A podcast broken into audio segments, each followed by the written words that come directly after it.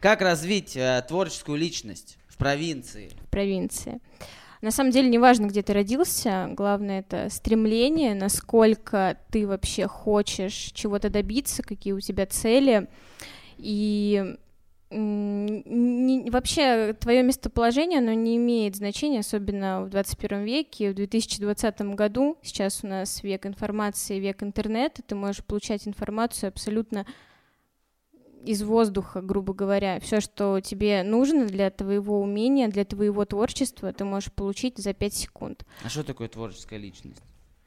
Творческая личность это человек, который креативит, который создает, создает визуальное искусство, создает музыку, кино, все что угодно. А, но, на мой взгляд, все-таки творческая личность это тот человек, который идет против каких-то правил, идет э, за зовом своего сердца, будем даже так громко говорить, и хочет, хочет добиться чего-либо с помощью того, что он делает. Ну, то есть творческая личность это не обязательно чувак, который рисует, поет, это может быть слесарь на заводе. Да, да.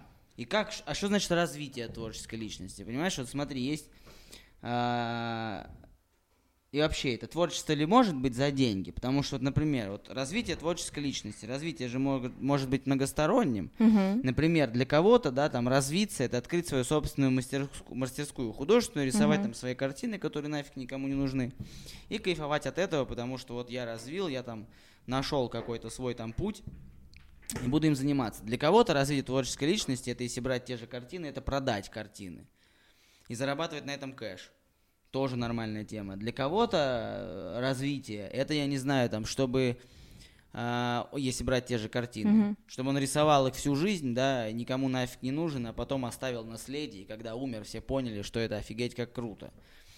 А, какое развитие? А, я считаю, что развитие, неважно, творческое, но даже развитие личности, это прежде всего рост, когда ты переходишь через определенные этапы своей жизни ты достигаешь гораздо большего, ты больше получаешь опыта, и этот опыт используешь в том, что ты делаешь. Но это мое личное мнение, потому что я могу судить по какому-то своему развитию, там, если сравнивать с тем, что я делала год назад, два года назад, и тем, что я делаю сейчас, я понимаю, что я могу намного больше, намного круче и реализовывать уже именно то, что в моей голове, э, намного качественнее. А это, может быть, это не развитие, это опыт. Может, ты на месте стоишь, стагнируешь, просто опыт не становишься, и какие-то вещи делаешь более профессионально. Нет, я не считаю, что это какая-то стагнация, и это не развитие, потому что я понимаю именно по какому-то своему уровню, у меня же по-любому, вот когда я начинала фотографировать, была картинка в голове именно того, чего я хочу добиться, и я к этой картинке постепенно-постепенно приближалась, то есть проходя через определенные этапы, получая определенный опыт, а, через свои фотографии я видела, что я все ближе и ближе становлюсь к той цели, которую я перед собой поставила. Поэтому вот этот вот процесс именно когда ты от одной точки идешь к другой, это и есть вот это развитие. А как самоопределиться? Вот что? Вот, допустим, я вот сижу там, да, я не знаю, я а, записываю подкасты.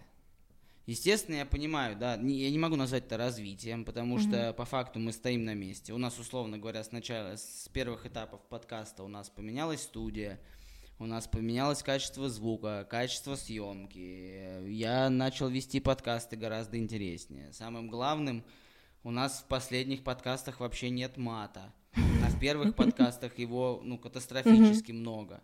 Потому что я нервничал, волновался, не мог найти слова и так далее. Но где это развитие? Ну смотри, вот ты я, например, же... вчера включаю свой подкаст и такой, блин, это что-то мне не нравится.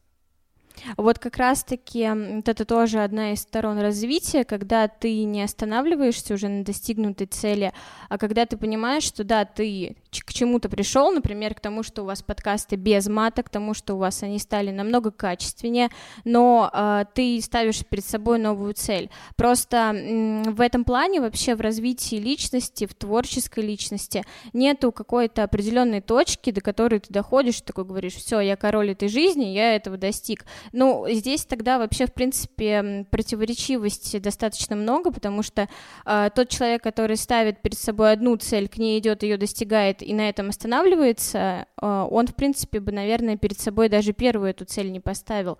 Поэтому я скажу, что вот ты мне сейчас сказал там то, что вы переехали там, другую студию, у вас качественнее видео стали. Это же тоже развитие, вы к чему-то пришли. А, именно к тому, какая наполненность твоих подкастов, возможно, это уже твое какое-то субъективное мнение, твои какие-то личные а, цели, границы. Ты там, когда начинал, видел одно, может быть, ты к этому уже пришел, но сейчас прошло время, и ты видишь совершенно другое. А, я тоже про себя могу сказать, что год назад я видела одну картинку, я хотела к ней прийти, я к ней пришла, пришла, но э, когда я находилась в этом процессе развития, все равно мои приоритеты уже менялись, мои взгляды менялись, у меня повышался именно вот этот вот уровень моей профессиональности, э, больше становилось опыта, соответственно, я эту картинку конечную, к которой я пыталась прийти, я ее дальше, дальше и лучше усовершенствовала в своей голове и, соответственно, отодвигала от себя эту цель. Поэтому, мне кажется, этот процесс, он бесконечный, процесс развития, можно всю жизнь развиваться развиваться. Нет, мне интересно именно развитие творческой личности, потому что ты говоришь, типа, да, год назад, но ты же стала старше. Да. То есть, быть может, э, твой новый взгляд на какие-то вещи, там, на фотографию, на посты или еще на что-то, он изменился не потому, что ты развилась как творческая личность, а просто тупо выросла. А, на самом деле, наверное, здесь такой момент, что у меня много знакомых, которые тоже занимаются творчеством. Кто-то рисует, кто-то пишет, кто-то снимает видео, но а, они так же, как и я, там взрослеют, растут, но при этом они стоят на месте, потому что для них это либо хобби, либо у них нет этой глобальной цели, что они хотят к чему-то прийти в своем творчестве. А передо мной была конкретная цель, я именно хотела этого добиться, я хотела добиться определенных заказчиков, хотела добиться определенных съемок, чтобы они там мне нравились, чтобы не просто там за деньги какую-то непонятную картинку снимать, а именно я кайфовала от этого процесса. Вот, и, соответственно, я ради этого делала, у меня был целый набор действий, я к этому шла, и я понимаю сейчас, что да, это произошло, я этого добилась, я нахожусь там, где я сейчас, и я этим довольна. А, год назад, например, там определенных моментов не было, поэтому вот это вот развитие, оно как бы идет, идет, идет. И... Что будет через год? Через год я надеюсь, что я попаду в Vogue. Как кто? мои работы, мои фотографии в, ну, по меркам, наверное, фотографов, один из самых лучших fashion-журналов. Надеюсь, что через год я буду именно там. Давай, если ты попадешь э, в ВОК, то ты напишешь под этим подкастом «Я попала в ВОК», найдешь его. Хорошо. А если ты не попадешь в ВОК, то ты напишешь э, под этим подкастом «Я говно». Ну давай перефразируем. Не, давай так, чтобы тебе было, чтобы у тебя была максимальная мотивация не писать так про себя. Хорошо, договорились. Все, смотрите. Вот. Далее.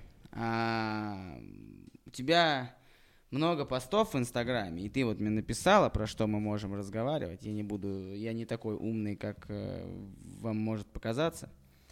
В общем, э, принятие себя и борьба с низкой самооценкой и страхом общественного, общественного мнения. Я вообще тема эта такая достаточно интересная. Для меня она глупая. Угу. Объясню почему. Я мне чужды какие-то комплексы, но уже очень давно. Естественно, там я всегда, когда, ну, ввиду того, что я общался в компании, было более старших ребят, естественно, у них появлялось все первое. Там и девочки, и алкоголь, и тусовки, и uh-huh. шмотки какие-то другие, и клубы, и все остальное. Мне этого всегда хотелось. И мне хотелось казаться старше. Uh-huh. Потом в какой-то момент я понял, что, типа, да, не, мне прикольно сейчас, и, типа, какой я сейчас есть. И э, с тех пор я, я не понимаю, ну, типа, когда есть какие-то вещи, которые неизменные. Вот типа ты там, не знаю, э, родилась ты там вот с таким носом, и ты понимаешь, что там до какого-то времени, ну тебе, блин, с ним ходить. но и комплексовать из-за него, да, и пытаться там его спрятать за что-то или повыразительнее накрасить глаза, вот, это совсем другое. Поэтому а, я не понимаю, что такое комплекс общественного мнения, типа о чем, а что подумают о тебе люди. Мне лично, я советую всем, мне вообще насрать, что обо мне подумают люди. Я тебя поздравляю, тебе очень-очень повезло, что ты не страдаешь этим. Ты, почему эта тема тебе так близка? Ты страдала от этого, ты принимала Да. себя, а что? Вот почему? Расскажи свои переживания. На самом деле, походу, все это идет из детства. Будем уже настолько заезженно это все освещать. Ну, ну реально. Как бы я а, занималась самоанализом, а, я также была и в психотерапии, и все мы копали вот э, с разными специалистами, откуда во мне столько комплексов, почему я не уверена в себе, почему я там что-то делаю, боюсь это просто презентовать людям. Короче, мы накопали, что это все из детства идет. У меня было достаточно трудное детство в семье, у меня были плохие взаимоотношения, у меня был старший брат, который постоянно меня хуесосил, извините за такое выражение, но это было именно так. И, соответственно, когда ты маленький, у тебя психика, она достаточно впитывает в себя много всей информации, и э, в той среде, в которой ты растешь, вот закладывается вот это формирование того, как ты будешь реагировать в дальнейшем принципе, на окружающий мир, и, видимо, меня вот в это вот это все заложили, и потом, когда я уже начинала становиться старше, я понимала, что именно э, какой-то вот такой вот голос из детства в голове звучит, да ты не сможешь, да у тебя не получится, да ты там мелкая, да ты э, толстая, и, соответственно, все это во мне копилось, А копилось. ты была та, у которой ничего не получалось, мелкая и толстая? Нет, вот на самом деле нет. Я сейчас вспоминаю, какая я была там лет пять назад, 10 назад. А, то есть я всегда занималась, очень хорошо училась, я во все кружки ходила, там и художка, и фотография, и танцы, все, все мне давалось достаточно просто. Но а, из-за того, что в моем окружении, в моей семье, среди моих друзей не было а, той вот веры в меня, и мне казалось, что, блин, ну что-то как-то я не вижу результата. Там для меня всегда повышали планку, да, ты там молодец, э, выступила в этом конкурсе, заняла призовое место, но, слушай, как бы это ничего не значит, ты можешь больше, можешь лучше, и, соответственно, ты не смотришь на свои достижения, ты живешь именно тем, что может быть может быть, ты еще когда-то добьешься, ты вообще как бы из момента, грубо говоря, выпадаешь. И вот такое, такая реальность, такое мышление, оно с возрастом мешает жить. А зачем так думать? То есть, условно говоря, ты что, когда что-то делала или делаешь, я вот, э, я не знаю, я, мне кажется, я, ну, сейчас либо я не вспомню этого, но мне всегда было пофиг. Мгм. Ну, типа, вот если я выиграю, мне скажут, типа, ну ладно, фигня, но я выиграю не для кого-то, я выиграю для себя, и поэтому мне... Может быть, у тебя, типа, проблема в том, что ты всегда хотела родителям там или кому-то Да, показать, что, да, типа, ты да. можешь... А зачем? Потому что меня так воспитывали. Именно вот с детства, когда, получается, происходит формирование личности, грубо говоря, у тебя, наверное, было другое детство, потому что ты по-другому мыслишь. У меня было оно противоположное. И когда в меня вот в это все закладывалось, я в этом росла, ну, ты не можешь не впитывать в себя, если ты там, грубо говоря, вот с пеленок до 18 лет находишься в определенной среде, в тебя вот в это все вдалбливают, ты по-другому уже жить не можешь. Ну, то есть, как бы, хорошо, что хотя бы у меня есть определенная осознанность, и меня не устраивало такое положение дел, я там хотела жить свободно, чего-то добиваться без вот таких вот диких загонов в голове, а, я как бы начала с этим работать, Как? вот. Наверное, это все происходило через творчество. Когда я начала профессионально заниматься фотографией, я понимала, что я ничего не смогу добиться, если я не возьму себя в руки и просто не начну делать. Делать, показывать людям, работать, а, как-то привлекать аудиторию. Потом это все перешло на личный блог, то, что я начала транслировать больше себя. Через это у меня произошло еще и принятие своего тела, потому что по поводу этого тоже были очень большие загоны. Какие? А, мне казалось, что я абсолютно некрасивая, страшная, у меня какая-то а, дурацкая внешность, большие щеки, я никогда не могла похудеть, хотя я всегда пыталась это сделать, чтобы быть такой прям стройной-стройной, но из-за моего роста мне это трудновато бывает сделать, соответственно, я ловила загон на загоне, мне казалось, что меня никто вообще не воспринимает, меня ник- никогда никто не полюбит из-за того, что я такой внешности. Вот. И, соответственно, когда я начала именно использовать свое тело как инструмент для выражения каких-то каких своих творческих идей, мне стало гораздо проще воспринимать себя, гораздо, я даже, можно сказать, полюбила себя, мне вообще кайфово в своем теле, в своем росте, в своей внешности. Абсолютно никаких сейчас загонов нету. Ну что делала конкретно? А, давай, наверное, расскажу вообще, как произошло все вот, вот это вот мое личное, мой личный Инстаграм. А, на самом деле до карантина как бы меня в Инстаграме практически не было. Были только мои фотографии как фотографа, мои съемки, работы. Я там появлялась, может быть, раз в полгода на фотках, и личным аккаунтами даже не занималась. Во время карантина, ну, все мы сидели дома, надо было чем-то заняться, соответственно, мне хотелось э, что-то там творить, какие-нибудь идеи выражать, но у меня не было моделей, которых я обычно снимаю, мне осталось вот только я сама. И я начала снимать видосики, делать фотографии, и как-то вот, вот все вот это вот закрутилось, поехало, пошло. Я очень хороший фидбэк по поводу этого получила. А, моя аудитория начала быстро расти, я поняла, что мне это нравится, и через именно то, что я сама начала кайфовать от того, что я делаю, от того, что я вижу, как я сама получаюсь на фотографиях, и от того, что я еще получила какую-то отдачу от вообще абсолютно незнакомых людей, все это вот, вот в совокупности так сыграло роль, что мне стало абсолютно комфортно в своем теле. Ну что ты делала конкретно? Жопу голую выкладывала? Что? Да, я снимала видео, где я там практически, нет, наверное, там была полностью обнаженной, вот, э, делала фотографии со своим телом, э, потому что вот я говорю, для меня именно мое тело это как инструмент, как, э, например, художник использует кисти, краски, холст, скульптор использует глину, пластилин и так далее, для меня это мое тело, которое я использую в каких-то выражениях каких-то своих идей. Вот, я начала просто снимать, э, делать фотографии, выкладывать, и вот, вот так это все и произошло. Ну, у тебя в этом, понимаешь, сейчас э, голой задницей никого не удивишь, тем более в Инстаграме. Это да. То есть ты выкладываешь голую задницу, и ну, что-то за этим что-то стоит. Какой смысл? Просто типа психо, знаешь, такая пси, как это называется, терапия такая, психотерапия, типа я выложила, смотрите, и ты там тебе мужики пишут там. Ну, члены... Кстати, мужики вообще не пишут. Э, лесбиянки? Нет, вообще вот я не знаю, как мне повезло, но мне один раз только написал какой-то иностранец, типа fuck you и все.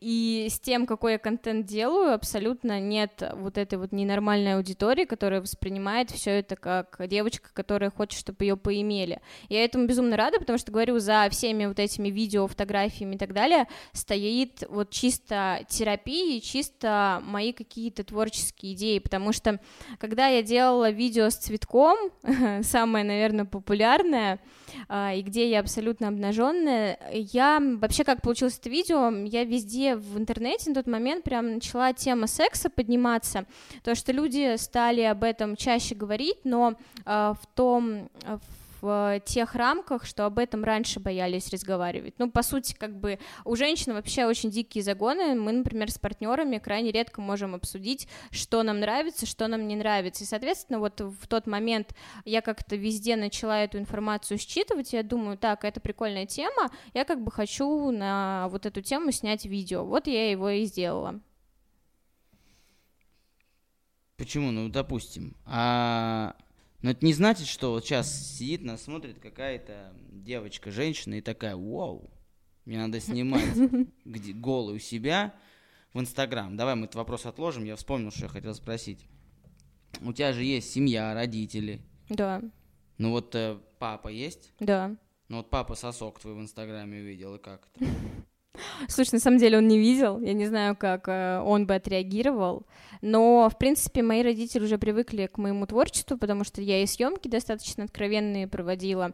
То есть... Одно дело снимать кого-то, а другое дело свои принадлежности показывать всем.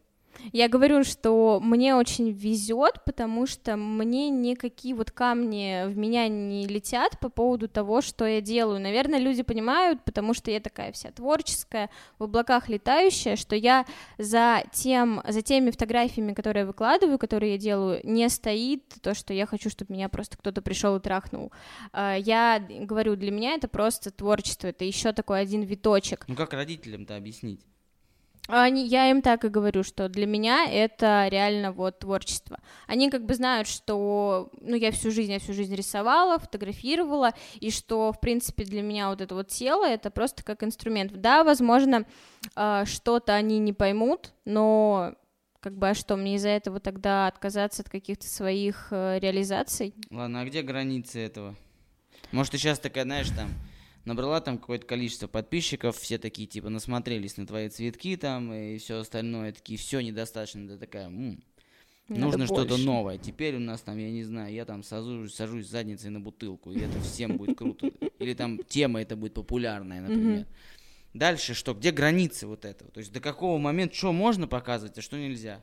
Слушай, это уже каждый сам решает, потому что у всех свои границы. Кому-то э, будет вообще нормально не знаю, и с, с моста вместе со всеми прыгнуть, а кому-то нет. У меня как бы есть вот определенная грань. Наверное, в принципе, я ее достигла. Вот то, что я сейчас выкладываю, показываю, все, дальше я не могу зайти.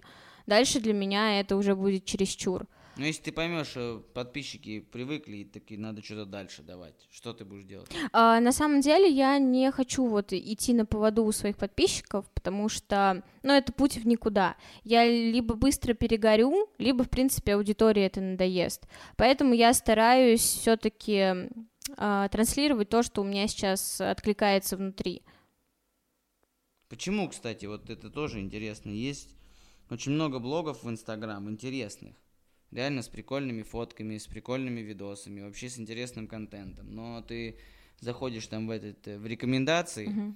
и там каждая вторая телка, там, не знаю, 18 лет, которая выкладывает себя в купальнике, там у нее там 200-300 тысяч подписчиков, там 20-40 тысяч лайков, она вообще никто. Она там какая-то школьница из Тюмени, там, например, не знаю, там, или э, продавщица откуда-нибудь, но просто вот она выкладывает там с, э, свои все прелести, и это народ хавает. Слушай, на самом деле вот именно то, почему некоторые инстаграмы выстреливают, это как бы такой сложный вопрос, и здесь э, играет роль все-таки удача когда там тебе кто-нибудь, какой-нибудь чувак известный уже с аудиторией лайкнул фотку, соответственно, вот эта вот фотка, она выходит в топ. Но а, если, я понимаю, к чему ты за, задал этот вопрос, а, на самом деле именно вот такие вот фоточки, когда там никакой они смысловой нагрузки не несут, а чисто красивое тело девочки в купальнике, да, это очень хорошо заходит аудитории, потому что если мы говорим про Инстаграм, Инстаграм — это массовая культура, это не какой-то там дик, дикий перформанс, а, элитарное искусство, нет, это вот массовая культура, которой нужно максимально простое, максимально трешовое и, наверное, максимально сексуальное. Соответственно, это дают, это дают блогеры, и поэтому это народ вот так вот в себя поглощает и поглощает. Я вот недавно э, читала статью по поводу того, насколько вообще секс продается или нет. Все-таки западные американские исследователи, э, маркетологи говорят, что нет, уже нужно отойти от этого, от того, что э, это было в начале 2000-х, конец 90-х, но по сути именно на российском рынке, на российской аудитории до сих пор это работает то, что секс, он продается. Не знаю, может быть, мы так отстаем все-таки от всего мира, от всего мира осознанности или нет, но вот, к сожалению, по своему опыту, насколько я э, провожу какие-то исследования, обучаю, при этом девочки у меня тоже начинают что-то такое снимать, и они говорят, блин, Ань, почему моя голая жопа набирает там тысячи просмотров, а какой-нибудь красивый пейзаж там наберет максимум сотню? Но я говорю, ну потому что это Инстаграм, потому что это аудитория. Все, здесь ничего не как, сделаешь. Э, во-первых, как быть мальчиком? Как быть мальчиком? Вам проще. Да, нам Ты показала сосок, все, у тебя там, не знаю, 100 тысяч подписчиков. Это да. А вот, ну, если я покажу сосок, у меня и мои 800 отпишутся.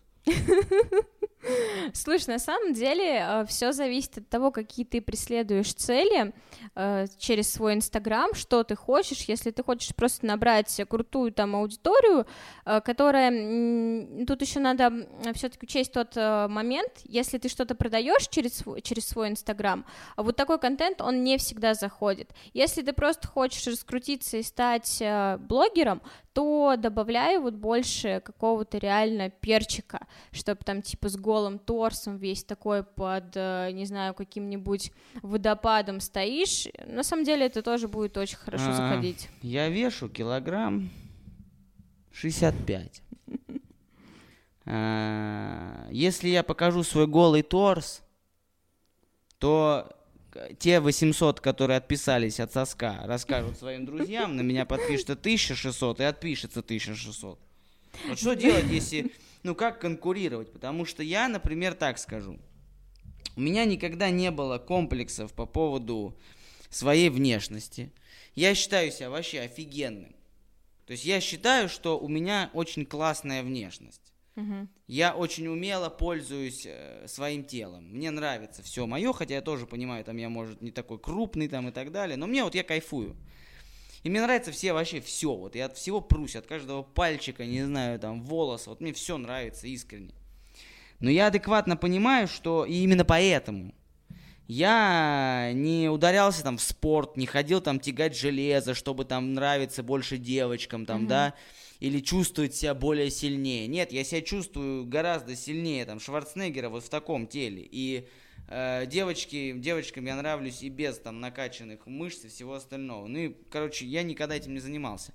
Но есть много чуваков, которые пошли в качалку, вот эти вот, блин, с прессом совсем там, спортсмены и так далее. Как конкурировать с ними? Вот как быть, и мы сейчас, сейчас говорю не о чуваке, который, да, там, я еще, ладно, там, для меня Инстаграм это прикол там какой-то, я там какую-то чушь туда выкладываю иногда, вот только недавно какие-то начал фотки выкладывать. А вот для человека, который обычный парень из провинции, не очень красивый, как я, там, по общим, общим меркам, там, да, не очень, а, с не очень сексуальной фигурой, вот как ему продвинуться? Слушай, на самом деле здесь я тебе скажу, как профессиональный фотограф, неважно, сколько ты весишь, насколько у тебя сексуальное тело, есть ли кубики или нет, можно это в любом случае обыграть, если ты э, видишь картинку, если ты умеешь себя видеть, соответственно, ты умеешь это все выражать. Там неважно, сам ты делаешь фоточки, либо ты привлекаешь уже стороннего фотографа для своего контента. Соответственно, если э, как бы фотограф профессионал, он тебе реально скажет, что вообще забей, какого у тебя размера твое, твое тело, насколько ты накачан или нет, я сделаю реально круто, что тебя прям, ну, захотят все девочки в Инстаграме. Вот, поэтому, поэтому самое yes. главное это просто найти качественного человека, который тебя прям вот снимет, чтобы топчик Ну вот было. мы посмотрим, потому что мы договорились с Аней пофотографироваться. Я вот... Э, нет, я сейчас вам скажу, типа, я прикреплю фотки, я никуда не прикреплю, там ссылка будет на мой инстаграм в описании, вы туда зайдите и посмотрите, потому что как раз, когда выйдет подкаст, по идее, мы уже должны будем пофоткаться, потому что... Ну, еще на обработочку время нужно заложить. А, ну, там хватит, там у нас очередь по подкастам большая до этого момента. А,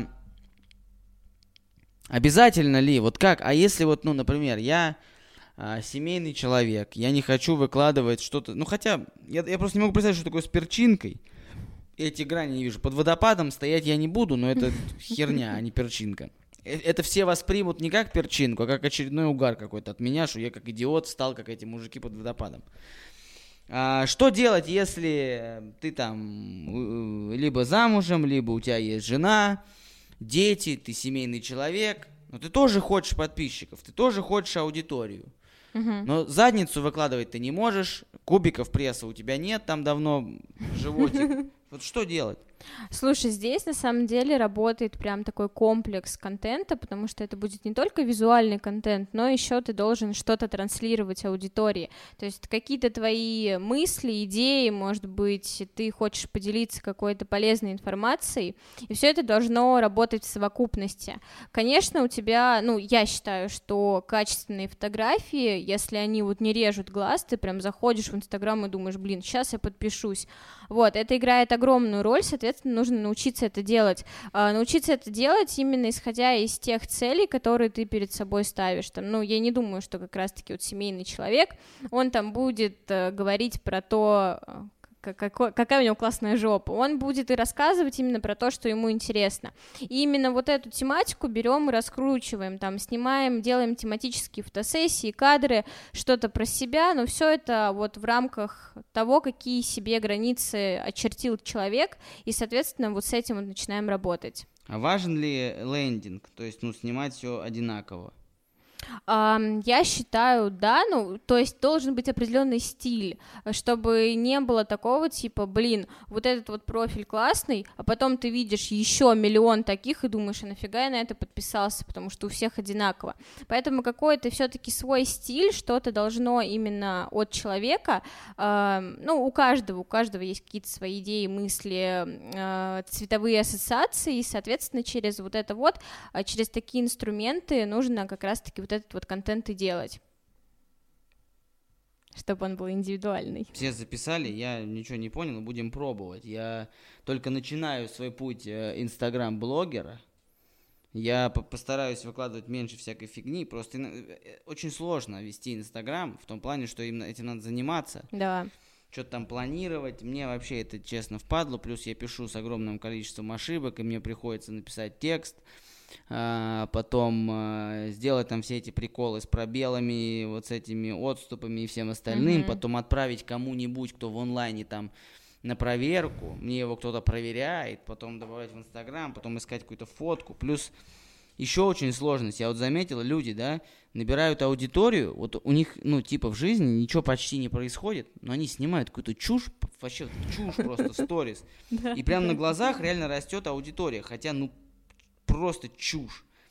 А у меня вот проблема в другом. Например, я не могу э, напомнить себе в момент, когда мне особенно классно или я где-то нахожусь, я в течение дня там нахожусь, типа, ну, там, в таких местах, в которых э, люди там за всю жизнь многие не находятся. Mm-hmm.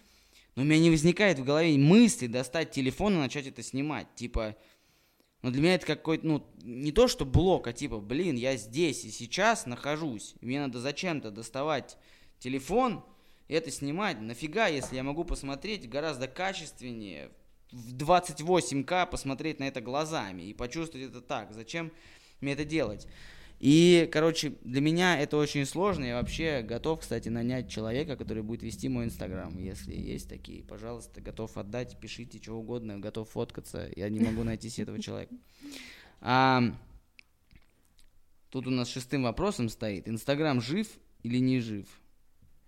Слушай, на самом деле, ну, сейчас же все переходят там в ТикТок, какие-то другие платформы, соответственно, все там кричат, что все уже в Инстаграме ничего нельзя продавать, вообще как бы смысл вести как раз-таки блоги в Инстаграме, потому что никто ничего не читает, никто ничего не смотрит, а, но все равно как бы ТикТок у нас, да, какой-то определенный момент он хайпанул, э, туда перешли многие блогеры, они попробовали там делать контент, они отку- оттуда привлекли э, себе аудиторию, но потом они все равно вернулись в Инстаграм, потому что для того, чтобы что-то транслировать, если ты там такой вот, вот глубокий человек и хочешь как раз-таки этим делиться, это не формат ТикТока, а, ну, это мы рассматриваем вот как раз вот, эти, вот эту параллель TikTok и Instagram. Соответственно, все равно в Instagram все вернутся, и без Инстаграма, ну, нам тяжело уже представить свою жизнь, потому что всю информацию какую-то быструю мы получаем именно оттуда сейчас все какие-то последние Нет, новости. Это, это для меня абсолютно очевидно. Если есть такие люди. Не, есть, думают... я очень много встречаю, потому что на самом деле... Ну, я... это те люди, у которых там 25 подписчиков, они такие, да все, Инстаграм мертв. Не, кстати, не всегда вот... Я в лайке зарегистрировался, у меня там сразу 20 тысяч просмотров. Ну да, да, да. Нет, я э, так скажу, через два года контакт будет качать. Ну, кстати, да, он сейчас возвращается. Для, именно не как для людей, для бизнеса. Потому что правильно Дуров еще давно сказал, что друзья уже у всех давно в мессенджерах, а все это, короче, чушь. Но для бизнеса, как такой, типа, э, как э, куча одностраничных сайтов uh-huh. для продвижения каких-то товаров, плюс очень э, большие возможности по таргету, по uh-huh. рекламе. Короче, для бизнеса контакт будет вообще качать, и это будет, ну, прикольно, я думаю. Инстаграм сто пудов еще очень долго никуда не денется, потому что, не знаю, там вроде только-только Инстаграм начал чуть-чуть загибаться, добавили IGTV, и все такие думают, ой, что за говно, потом такие, о, прикольно. Да, так и Потом было. а, добавили маски. Мгм. Теперь этих масок огромное количество, это огромный им плюс, что они дали возможность сделать эти маски вообще кто угодно там с помощью этого Spark Air и всей остальной фигни. Короче, Инстаграм всегда, я думаю, они на 10 лет вперед знают, что они будут делать, На и самом это деле, да. правильно, да. И э, не хотелось бы мне, чтобы они шли по принципу ВКонтакте и добавили клипы эти, как в ТикТоке, потому что сейчас об этом ходят слухи, О, это да. будет, конечно, жесть. Вот, но Инстаграм это столб таких приложений, и я думаю, что никакой там Snapchat и все остальное его никуда не денет. А второй по популярности это YouTube, естественно. Мгм.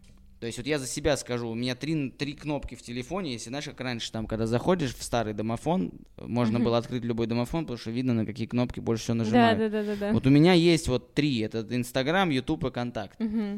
А, поэтому нет, я думаю, что Инстаграм будет долго, Инстаграм прикольный, вообще мне нравится Инстаграм. Мне, мне, мне не нравятся такие моменты, мне не нравится, что люди, по факту это, ну, кто придумал Инстаграм, гений вообще. Потому что Инстаграм заменил собой вот эти школьные анкеты, потому что ты, э, это дневник, ты типа выкладываешь, ты рассказываешь всем, что я сегодня делаю надеясь на то, тебе подсознательно кажется, что всем капец как интересно. А все, как правило, да, подписываются. Я э,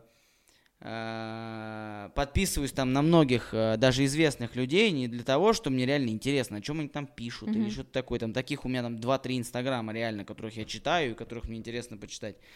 В остальном там типа Snoop Dogg, да ни хрена я не понимаю, что он там пишет. Это просто такое прикольно, Snoop Dogg что-то там траву курит. То есть вот так это Мгм. происходит. И а, огромное количество такого дерьма. И мне кажется, Да, люди деле, просто повышают свою самооценку, там, из разряда, там, знаешь, там, сидит она, там, на нее там муж наорал, там, или дома какие-то проблемы, там, она заходит в Инстаграм, а там ее одноклассница, не знаю, там, э, едет там где-нибудь в айсбаре с бабами, там, да, и она там думает, типа, вот, блин, они еще и тусуются, у них так весело, так круто, а эта, которая выложила в Инстаграм, думает, вау, из айсбара, типа, у, круто. Короче, не знаю, что будет с Инстаграмом, но точно ничего плохого с ним не будет. У меня седьмым вообще мне нравится число 7. Реально, мне нравится число 7. Любимая? Я, нет, у меня любимое число, наверное, 3. Почему? Да. Оценки в школе, во-первых, такие. Во-вторых, э, да хрен его знает, 3 прикольно. Не, ну 7, естественно. Если там мне скажут, выбери число от 1 до 10, я выберу 7. Но мне почему-то кажется, что мне 3 больше нравится. Я никогда не задумывался, что мне 10 мне нравится. Но у нас всего 7. Всего. Поэтому самая интересная тема. Что такое абьюз? Абьюз это насилие, эмоциональное или физическое? На, приведи пример. эмоционального или физического. На самом деле абьюз, он имеет, он не имеет лица, и он имеет такие расплывчатые рамки, а насилие, оно может встречаться как в отношениях, так в семье, на работе, в школе, где угодно. А про эмоциональное насилие, к сожалению, у нас в России его недооценивают, и все вот, вот откуда, кстати, про, мы говорили про мои комплексы. А, мои комплексы — это тоже своеобразное было эмоциональное насилие со стороны а, каких-то моментов в детстве, то есть э, то, что меня прессовали, то, что мне говорили, что я толстая, хотя я была абсолютно нормальным ребенком, там кому-то не нравились мои щечки, и меня постоянно именно вот абьюзили за это. Соответственно, вот этот вот, вот это такой яркий пример насилия. Ну, про физическое насилие, как бы, ну, мы все знаем, что такое физическое насилие. Оно не имеет на самом деле вот, вот границ, насколько оно может проявляться. Это очень страшно. Вообще тема абьюза. Когда я начала ее освещать в своем инстаграме, я немножко была в шоке. Мне писало много девочек, моих знакомых, от которых я не ожидала, что они поделятся такими историями, и абсолютно незнакомые люди а, говорили, что они столкнулись с этим, столкнулись и с Ну, приведи физическим пример. Вот, насилием. э, ну, где вот абьюз эмоциональный? Как? Вот, я тебе привела пример из своего детства. Я могу привести пример То есть, если из... ко мне подойдут и скажут, у тебя кривые зубы, это абьюз. Нет, э, это может быть субъективное мнение человека, который там подошел к тебе и сказал, но э, это насилие, оно происходит чаще всего в каких-то группах именно и в близких взаимоотношениях между людьми. То есть даже если это сотрудники на работе или начальник и его подчиненный, все равно это более-менее такие близкие отношения, соответственно, за счет вот этого возникает вот это постоянное насилие эмоциональное. Как отличить поручение от абьюза? А, все зависит от той формы, в которой... Но приведи форму, где поручение поручение, а где поручение абьюз. А, смотри, если, например, начальник подходит и говорит, что а, нам нужно сделать вот это, вот это, вот эти три задачи, там в определенные сроки, я жду через э, час там отчет у себя на столе, а, и добавляет слово «пожалуйста». это не насилие, это не абьюз. Если к тебе начальник такой врывается в кабинет каждый день и говорит, что какого хрена, Лена, ты, например, не сделала вот это то, я тебе говорил вчера это сделать, а ты не сделала, на самом деле он вообще ничего не говорил, когда нужно было сделать. А если говорил? Если Уже не говорим... абьюз? Нет, все равно это, это абьюз, потому что даже если человек там нарушает какие-то сроки, это не значит, что на него нужно орать, в него там нужно что-то швырять, э, нужно там говорить, какое он говно, унижать его, понижать самооценку. На самом деле самое яркое проявление абьюза — это вот как раз-таки понижение самооценки. Очень многие работодатели, очень много, в принципе, в отношениях как раз такой той ситуации, когда кто-то чувствует, что он сильнее, и он начинает своего партнера либо своего сотрудника просто задавливать тем, что он давит на больные точки. Он чувствует там, что человек немножко не уверен в себе в плане внешности, или он там не совсем силен в определенной области знаний, и он начинает на это давить, говорить там, какой ты некрасивый, там, какой ты неумный, почему у тебя нету э, двух дипломов, определенного университета и так далее. То есть именно вот это, это и есть насилие. Я вообще в последнее время появилось много этих странных непонятных терминов. Да. Абьюз, харасмент, буллинг и все остальное. Я опять же думаю, что это до тех пор, пока люди не, не придумают в скором времени, как еще энергию, которая тратится на это, можно направить в какое-то другое, более правильное русло, потому что, ну, блин, вот я за себя скажу. Я тогда вообще абьюзер э, уровня бог. Но я уверен в том, что э, даже сотрудники или мои друзья, они, если не сразу, то с, со временем понимают, что это наоборот был не абьюз, а какая-то, ну, другая форма взаимодействия. Потому что они благодаря этому, я, я же понимаю, где границы, да, ну кому... Ну да, есть мотивация, есть вот абьюз Ну, понимаешь, ты кому-то можно подойти и сказать, ты такая классная, вот сделай, пожалуйста, и ты сделаешь. А к другому или к другой подаешь и скажешь, ты такая классная, иди сделай. И она не будет делать, потому что она подумает, что ты такой мягкий, да ладно, сейчас забью. И к ней надо подойти и сказать, твою мать, блядь, подняла жопу и пошла делать. И она сделает. Не, и для одного понятно. человека это Мгм. будет абьюз, а для другого это будет, типа, ну, наоборот, пинок под задницу, и наоборот, благодарна она будет за это. То есть, я считаю, что все, где очень размыты грани, Мгм. очень сильно размыты грани понимания, это нафиг ненужное дерьмо. Потому что, ну как вот, ну, э, вот представь, да, там, абьюз, да, если эмоциональный, физически понятно, тебя там ударили, но опять же, я, конечно, против физического насилия в принципе, тем более против физического насилия по отношению к слабому полу, там, к детям. Конечно же, я против. Но бывают разные ситуации абсолютно. Физическое насилие может быть разное. Понимаешь, можно подойти кулаком дать, а можно там э, человека там в состоянии эффекта, там, я не знаю, в, какой-нибудь там в панической атаке, там, ну, в экстренной ситуации. Не, там, ну знаешь, экстренная ситуация, ну, дать понятное там, дело. Дать там леща, понимаешь? Или опять же там, почему, если, например, тебя током ударит, я подойду, тебе вдарю, чтобы ты отлетела от розетки, это не насилие. Хотя по большому счету это тоже насилие. То есть границы очень размыты. Но они хотя бы здесь более-менее Ну, понятны. здесь понятно, да. А, что касается психологического насилия, это очень я считаю, что ну сто процентов это, скорее всего, я не, не знаю точно, но это придумали женщины точно, наверное, я не знаю, вдруг это какой-то там далеко Кстати, умный нет. мужик. Это реально мужчина придумал. Ну вот как и трусы придумал Викторию Секрет мужик, так и теперь все мужики мучаются, теперь с этим абьюзом также. Но я к чему? Что психологическое насилие это отличная возможность, на мой взгляд, вот это абьюз, да, отличная возможность женщинам объяснить свою неполноценность в тех или иных вопросах. То есть, образно говоря, я там неудачница, которая не умеет себя любить, которая самостоятельно засовывает себя в жопу, там, находя себе каких-то мудаков, хотя всем вокруг понятно, что он мудак, понимаешь, как бы вот я часто встречаю мудаков, вот они, они идут, с- на- над ними стрелочка моргает, то есть это, ну, это, это не какая-то... Слушай, я хочу вот прям вот так же, чтобы у меня тоже всегда Ну это типа не новость, это стрелочка. видно. По каким-то простым элементарным признакам видно, что, ну, чувак, наверное, дебил. Они себе находят их. Потом там, я не знаю, по дурости, по пьяни там они условно залетают. Э, А муж изначально дебил. Это было еще Не, ну слушай, это такая ситуация, ну когда вот очевидные вещи, окей, это понятно. Нет, смотри, и потом она сидит, у нее там хреновая работа, у нее там хреновый муж, там, который пьет, у нее там ребенок этот орущий постоянно, там, постоянно не хватает денег.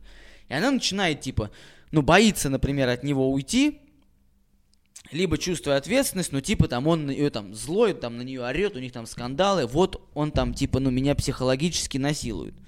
Психологически насилуешь ты сама себя. Подними жопу и уйди. Это понятно. Это говорит, кстати, про зону ответственности. Там, окей, человек может реально тебя эмоционально как-то доводить, опускать, унижать и так далее. Но если ты с этим ничего не делаешь, то это уже твои проблемы. А, к сожалению, да, сейчас прям, я не знаю, из, из всех, можно сказать, дыр вот этот вот абьюз уже появился, все об этом знают, все об этом говорят. Даже в Твиттере там большие-большие были посты на эту тему. А, но как раз-таки люди, вот как раз-таки на этот абьюз, они списывают вообще свою ответственность. Это так не делается, с этим нужно что-то решать, там, окей, ты понял, что тебя как-то эмоционально унижают, ну все, тогда ты уже за это отвечаешь, ты должен реально поднять свою задницу и что-то с этим сделать, уйти от этого человека, уйти от этого работодателя, отстоять свои границы, изменить свою жизнь. Но если ты с этим ничего абсолютно не делаешь, но тут уже как бы твое, твой выбор, Ну вот твое решение. Сейчас, например, я с женой, да, я, наверное, делаю этот абьюз. Но это тоже, понимаешь, разные, ну, есть разное э, понимание. У меня, естественно, есть на все ответы. То есть, условно говоря, есть какие-то четкие границы э, общения, понимания, восприятия ситуации в семье. У меня там они свои. А, Я думаю, что если я их расскажу, там, да, на меня нападут все женщины, там, и скажут, что это неправильно. Но нет, так, я, я считаю, что так должно быть. Не то, что там я всегда прав. Нет, у мужчины одна зона ответственности, у женщины абсолютно, абсолютно другая. И, как правило, эти зоны ответственности в большинстве своем должны пересекаться. Условно говоря, если мужчина приним, а, ответственен да, за а, будущее, за фундамент и за все остальное а, в семье, то он принимает, он чаще принимает решения, так или иначе семейные решения, там семейные решения, там о покупке там какой-то большой, там, например, либо там, а, не знаю, там о каком-то кардинальном изменении ситуации, там переезде или еще о чем-то, потому что он в принципе принимает решения. Но в то же, а женщина, она как хранительница домашнего очага, э, как мать, у нее Какие есть стереотипы нет, пошли. нет, ну я условно. У нее есть там своя зона ответственности, да, в которую мужик не лезет. То есть, условно говоря, там, да, э, мужик не будет, не должен там приходить домой и говорить, а какого хрена там у нас стена синяя, если этого хочет жена. Ты все время находишься на работе, жена эту стену видит каждый день. Ей она явно нужна больше. Хочешь, чтобы стена была другого цвета, находись больше дома. Ну, то хотя бы Мгм. оправдай. Я понятное дело, что это утрированный пример. Точно так же наоборот, понимаешь? И где вот эта граница, опять же, если, например, сегодня я сказал там своей жене, так ты со мной так не разговариваешь, я всегда прав, например, и это было для меня там, возможно, для нее нет, актуально, то завтра там, да, она там, например, я ей говорю, что она самая лучшая, самая любимая, самая красивая, самая дорогая. Абьюз сгорает или нет? Нет, на самом А как? деле нет. Как тогда вот это? Э, А есть вот рамки, понимаешь? А если я, например, в понедельник я вот занялся абьюзом, а все остальные шесть дней я классный. Слушай, на самом деле, ну нельзя просто взять и заняться абьюзом. То есть, как бы ты целенаправленно, это, точнее, э, ты не можешь там в, определенный момент жизни ты такой э, молодец, мачо, везде такой миленький с цветочками приходишь, а потом фига себе, у тебя там что-то в мозгах поворачивается, и ты начинаешь жестко абьюзить. Нет, это просто как бы модель поведения. Э, она как раз зависит от того, какие у тебя жизненные там ценности, какое у тебя воспитание и так далее. То есть можешь ты себе это позволить или нет. То есть э, мы каждый день не обнуляемся, грубо говоря, когда просыпаемся, утром встаем, мы не можем перечеркнуть то, что мы делали до этого. Соответственно, те э, поступки наши в отношении другого человека, они не будут стираться из-за того, что там сегодня ты подарил цветы, значит, она тебя простит за то, что там, не знаю, ты изменил, грубо говоря. Ладно, а есть абьюз наоборот? Между, точнее, со стороны женщины Да. к мужчине, да, есть. То есть э, здесь все Пример зависит. приведи ситуации. В моей жизни, например, таких примеров нету, но как бы есть пары, когда, например, э, женщина такая работает, она его, она мужика своего хуесосит, ты ничего не делаешь, ты там деньги не приносишь, а есть еще, что они и бьют, как бы мужчина же он не будет жаловаться про то, что его побила его дамочка. Поэтому таких историй очень мало освещается, но когда там я сама начала изучать тему абьюза, я как бы читала примеры, реально, когда мужчины писали, просто они не называли имен и так далее. Это была анонимная история о том, что они говорили, что меня там абьюзила моя дама, с которой я был в отношениях. То есть здесь на самом деле абьюз реально он не имеет лица, пола и так далее. Абьюзером может быть кто угодно, и жертвой тоже может быть кто угодно. Как избегать? Просто изучать эту тему, понимать, кто перед тобой, как бы уметь учиться вообще смотреть на людей здравым таким взглядом и, соответственно, отстаивать свои границы, хотя бы просто их знать, что там вот, вот дальше человек зайти не может. Просто много-много тренироваться, общаться, понимать, что а, ты как бы себя один, себя любить надо, ценить, А уважать. жить ты когда? Если Жить? вот так начнешь разбираться, сначала абьюз, потом харасмент, потом еще какие-то там движухи. Не, ну слушай, надо просто как бы границ-то меру знать, не загоняться по этой теме, что ой, везде абьюз, там я все, я из дома никуда не выйду, ни с кем не буду общаться. Нет, просто если там есть свободное время, что-то хочется по психологии посмотреть, почитать, просто почитать на эту тему, это, мне кажется, сейчас всем будет интересно, но наслаждаться моментом каждый день. Кстати, вот закры- закрыв тему абьюза, да, я тут подумал насчет принятия себя и так далее. А вот бодипозитив. Нормальная тема, когда бабы жирные, страшные, такие типа, да пофиг. Я считаю, это опять же сбраш- сбрасывание ответственности. Слушай, я тоже, наверное, придерживаюсь как раз-таки вот этой вот, э, вот, этой, вот этого взгляда, что когда переходит границы нормы именно по здоровью, когда есть определенные противопоказания, говорить, что мне комфортно в этом, и типа принимайте меня такой, какая я есть, это уже немножко перебор. Да, там может быть э, плюс 5 килограммов от нормы, но они как бы не делают тебе определенные, не создают определенные жизненные проблемы, да, это бодипозитив, но когда это переходит все рамки, наверное, дозволенного, и это тебе откликнется через там пару лет, это уже немножко бред. Ну, а такие темы, что там подмышки не брить, там ноги не брить, не знаю. там Слушай, это у каждого, у каждого, наверное, должно быть по-своему. Не знаю, просто для меня вот как бы вот эта вся тема с брить не брить, она в сторону брить, потому что мне некомфортно. Кому-то вообще по барабану. Поскольку у нас все люди свободные, мы сейчас все топим именно за это, за свободу св- слова и того, как ты выглядишь, у каждого там есть определенный свой комфорт. Вот. Кстати, вот сейчас особенно свободная такая, да, типа, время. Но почему тогда, вот я так заметил, раньше вроде было менее свободно, а сейчас э, более свободно. Но раньше все выглядели по-разному, а сейчас все выглядят одинаково. Вот если даже просто посмотреть на молодежь, они примерно все выглядят одинаково, одевают одинаковые шмотки, э, ну, Мгм. слушают одинаковую музыку. Раньше были там какие-то группировки, субкультуры, все там в какой-то своей идеологии, движухи, а сейчас они реально все одинаковые. Мне кажется, это все из-за массовой культуры, когда вот как раз-таки на вершину массовой культуры продвигается определенный продукт, стиль, грубо говоря, музыка, неважно, что это, и э, эта большая масса людей, она просто в себя поглощает, проглатывает очень просто. И, соответственно, именно из-за этого, из-за того, что есть какая-то вот эта простота, а людям больше ничего не надо, они как раз-таки становятся вот этой вот серой массой, которая друг на друга очень-очень похожа. Очень интересно. Я бы, конечно, общался на эту тему и вообще на другие темы дальше, но у нас тут технические неполадки. Но... Да просто, короче, я даже не буду э, свою традиционную рубрику вставлять. Просто хотите подписаться, подписывайтесь. Все ссылки в описании. Напишите какие-нибудь комментарии, напишите, э, что вы думаете об абьюзе. Я думаю, что это будет центральная тема выпуска. И э, если будет много реакций, может быть, мы запишем и не один подкаст на эту тему. Спасибо тебе большое, что пришла. Спасибо большое, что пригласил. Да, она Очень на самом приятно. деле метр двадцать ростом. Метр пятьдесят три. А, подписывайтесь, всем, всем пока или не подписывайтесь. Ура, ура, пока, ура. Пока-пока.